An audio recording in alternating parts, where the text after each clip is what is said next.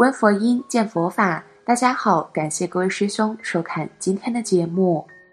什么是魔考？无论你是不是有在修道，其实都存在魔考。没有修道的人，他所受到的魔考是事业不顺、身体不好、家庭不和、感情不顺，种种的不顺就是魔考。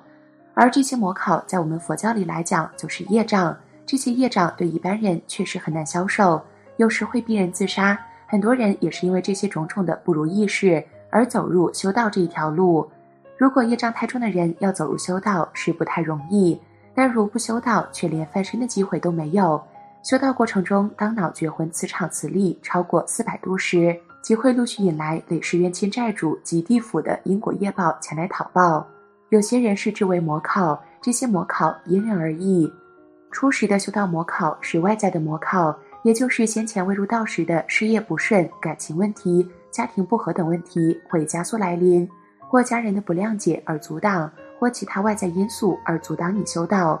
原因是你修成后，前世的债没办法继续向你要，前世冤亲债主好不容易在今世才开始向你要回，前世债还没还清，岂肯让你这样修成道，所以才会阻挠你修道，加速讨债，让你穷于应付，不让你修成道。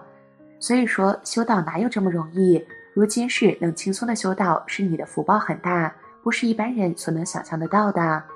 中期的魔考也就是前面的业障已克服了，进入真正的灵修之道，此时你功德若没做，就会有很多无形的阴界来干扰你或误导你。这段时期如平常没有跟名师保持联络来往做指导，很容易被击败而退道。这段灵修也是很多修道者自以为道行很高而产生骄傲的心，甚至有些已经不把老师放在眼里，在他心中认为他道行比师父还要高明，所以才有仙佛会来教他修法。殊不知来教他的都是假借仙佛之名的魔在教他的。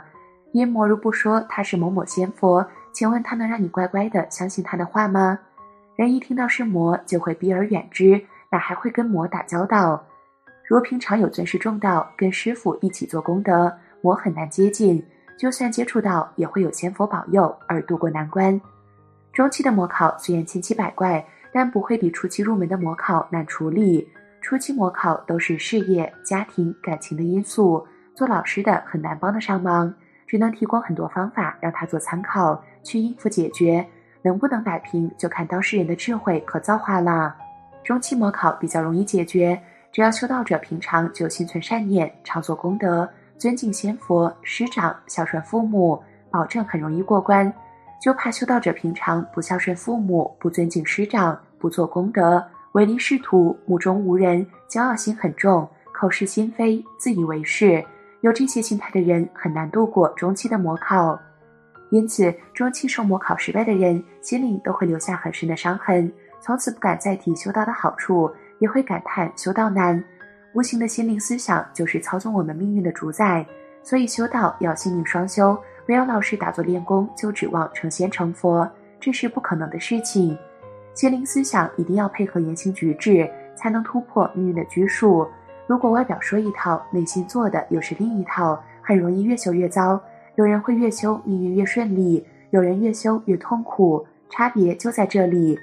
心灵思想是主宰我们的命运，气是一种能量的表现，气本身没有好坏，就好像是一杯清水，新的思想就好像颜料一样，清水加入何种颜料就变成何种颜色。人心如是善意，用于气中就是善气，善气发出就会有善意之人或神来汇合，命运自然越来越顺。人心思恶，用于气中就变成恶气，恶气一出自然会有恶人或恶意之鬼神汇合，就会被修理得很惨，命运自然越来越差。这就是物以类聚，同气相求的道理。所以修到某种程度，平常所做的亏心事，如喜欢占便宜，心口不一，对尊长不敬，对人无信，不做功德，种种的缺点都是中期魔考的对象，一考进去就是让你心灵感到害怕，或是让你身体越来越虚弱。如还不能觉悟改过向善，就会进一步的控制你的心灵，让你求生不得，求死不能，直到你完全失去信心，再慢慢离开你的身体。此时的你对世上会感到恐怖，对事业没斗志，对家庭没温暖，一天到晚疑神疑鬼，讲话颠颠倒倒，一个人好像行尸走肉一样，因为你的心灵已经被折磨得差不多没意识啦，所以在生活上没有自己的主张。因此常说，没有真心要修行的人，最好不要贪求什么翻身，也不要修什么佛道，反正你修也是白修，只要安贫乐道，一辈子认命直到老死，就是最好的生活。中期模考通过后，此人的事业也会开始走入巅峰，也就是很顺利。但接下来的就是高端模考，高端模考不是被阴界模考，而是会被最亲近的人陷害，就像耶稣被他最得意的门徒出卖，会被出卖背叛，也都是因有了名利，自然就会引起定力不够的轻信觊觎而动的邪念。轻信是最难防的模考，好比自己最亲密的人要害你，你也没办法。例如儿子在外欠债，做父母的难辞偿还之力，所以很多修行很高的人，最后都败在自己最亲近的人。不要把模考当成很严重很困难的事情而不敢修道，没有修道的模考才是严重，而且永远在痛苦中六道轮回。今世如此，来世也是如此，只要一世不修，就别享有翻身的日子。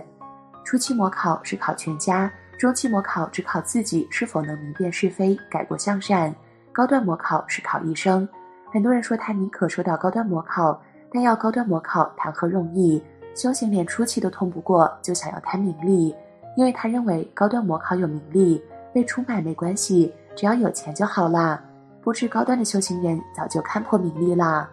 真道就是这样，越不想要名利，越会给你名利，让名利来伴你一生。要知道，世上最痛苦的是被最亲密的人出卖、背叛。这个模考如通不过，永远都不会再相信别人，也不会再帮忙别人。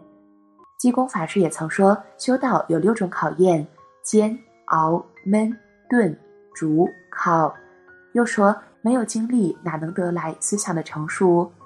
我们具体来说一下这6种考验。一、煎，就是所谓的颠倒考，像监狱般的翻来覆去，也就是不合情理、不按套路出牌的考，在逆境当中煎熬，对也说你不对，不对也说你对，让你是非莫辨，灰头土脸，里外不是人。想想看，不煎怎么脱胎换骨，怎么放下盔甲般的面具，坚若城墙的自我？只有一而再、再而三的透过人事淬炼，让你在毫无防备的情况下反复锻炼，磨到一点理障、我执都不见，实心作用都没有，时智变聪都放下，剩下一个空空晃晃、父母未生前的本来面目。2、熬，就是回棒考，像熬很久的汤，也就是背后的冷言冷语、莫须有的罪名，让你在是非、人事、名相当中逃也逃不掉，不想听、不想看、不想承担都不行，熬得你意志力超人一等，忍辱功夫无人能比。不管是被说或说人，不管是与人争或被排挤，不管是得意或委屈，都能沉得住气，定得下心，熬出视而弗见、听而弗闻的真功夫，识透缘生缘灭的道理，六根再也不为六贼所动，主人稳稳当中坐。3、焖，就是上下烤，像不透气的焖烧锅，也就是上煎加下熬，承受上对下、下对上的双重考验。诸如身为前贤的不了解后学，让后学倍感压力；身为后学的又不体谅前贤，不服前贤。这是上下互相的考，也可能是上天借人借事在考你，而你是否能将这种上凌下辱的感受转为承上启下的使命呢？抛开小我，就看得到大我，提起感恩的心，才放得下抱怨的心，这时哪来的闷？4、钝，就是无情考，像家破人亡、妻离子散的考验。这样大的考验势必有其因果存在，最难解的业力或许就在你的坚定信心、安守本分、不慌不疑中解开，所以要平下心去应对，才不会夜上加夜。5、煮，就是倒考，也就是多方面的困难加注在你身上的考验，就像将杂菜烩在一起煮，考得你七荤八素，看看你的智慧够不够，有否贪心妄想，是否抱怨。诸如兄弟、夫妻、父子之间磨来磨去，或身体上的病痛、内心的挣扎，或假祖师、神通医术的考验。此时要耐心忍性，知天认命，认理实修，在心意未澄净之前，切勿冲动动怒，轻易抉择或脱口言论，以免节外生枝，扰人扰己。6、考，就是内外考，亲戚朋友之间的毁谤，内心的挣扎。譬如说，家人及亲友不认同你吃素或跑佛堂，或因跑佛堂而减少与家人相聚的时间，因吃素而造成与亲友、家人之间的隔阂，或因事业与家庭而阻碍生意的参与等等，种种所有为难的内心挣扎都叫做考。活佛安师说，修办道的6种考验，不管我们遇到哪一种都要过关。仙佛也曾慈悲说，逆境是磨练意志的大红炉，痛苦是完成人格的增上缘。衰来的时候要收敛，逆来的时候要给自己一个锻炼的机会。冲得过逆境才能学到本领，经得起考验才能担当大任。因此这些考验都是在帮助我们成长，上天将考是为了考我们的道念达到精纯，无一点杂质，从考验当中找到自己的盲点弱点，找到自己修办道的问题。如果一路顺心如意，辉煌腾达，一疏忽大意，顺考就来了。只有理念清清楚楚，理念正确就倒不了，必定成功。好了，今天的节目就分享到这儿了。各位师兄现在在经历哪一个阶段的模考呢？视频下方留言分享给大家吧。那我们下期节目再见。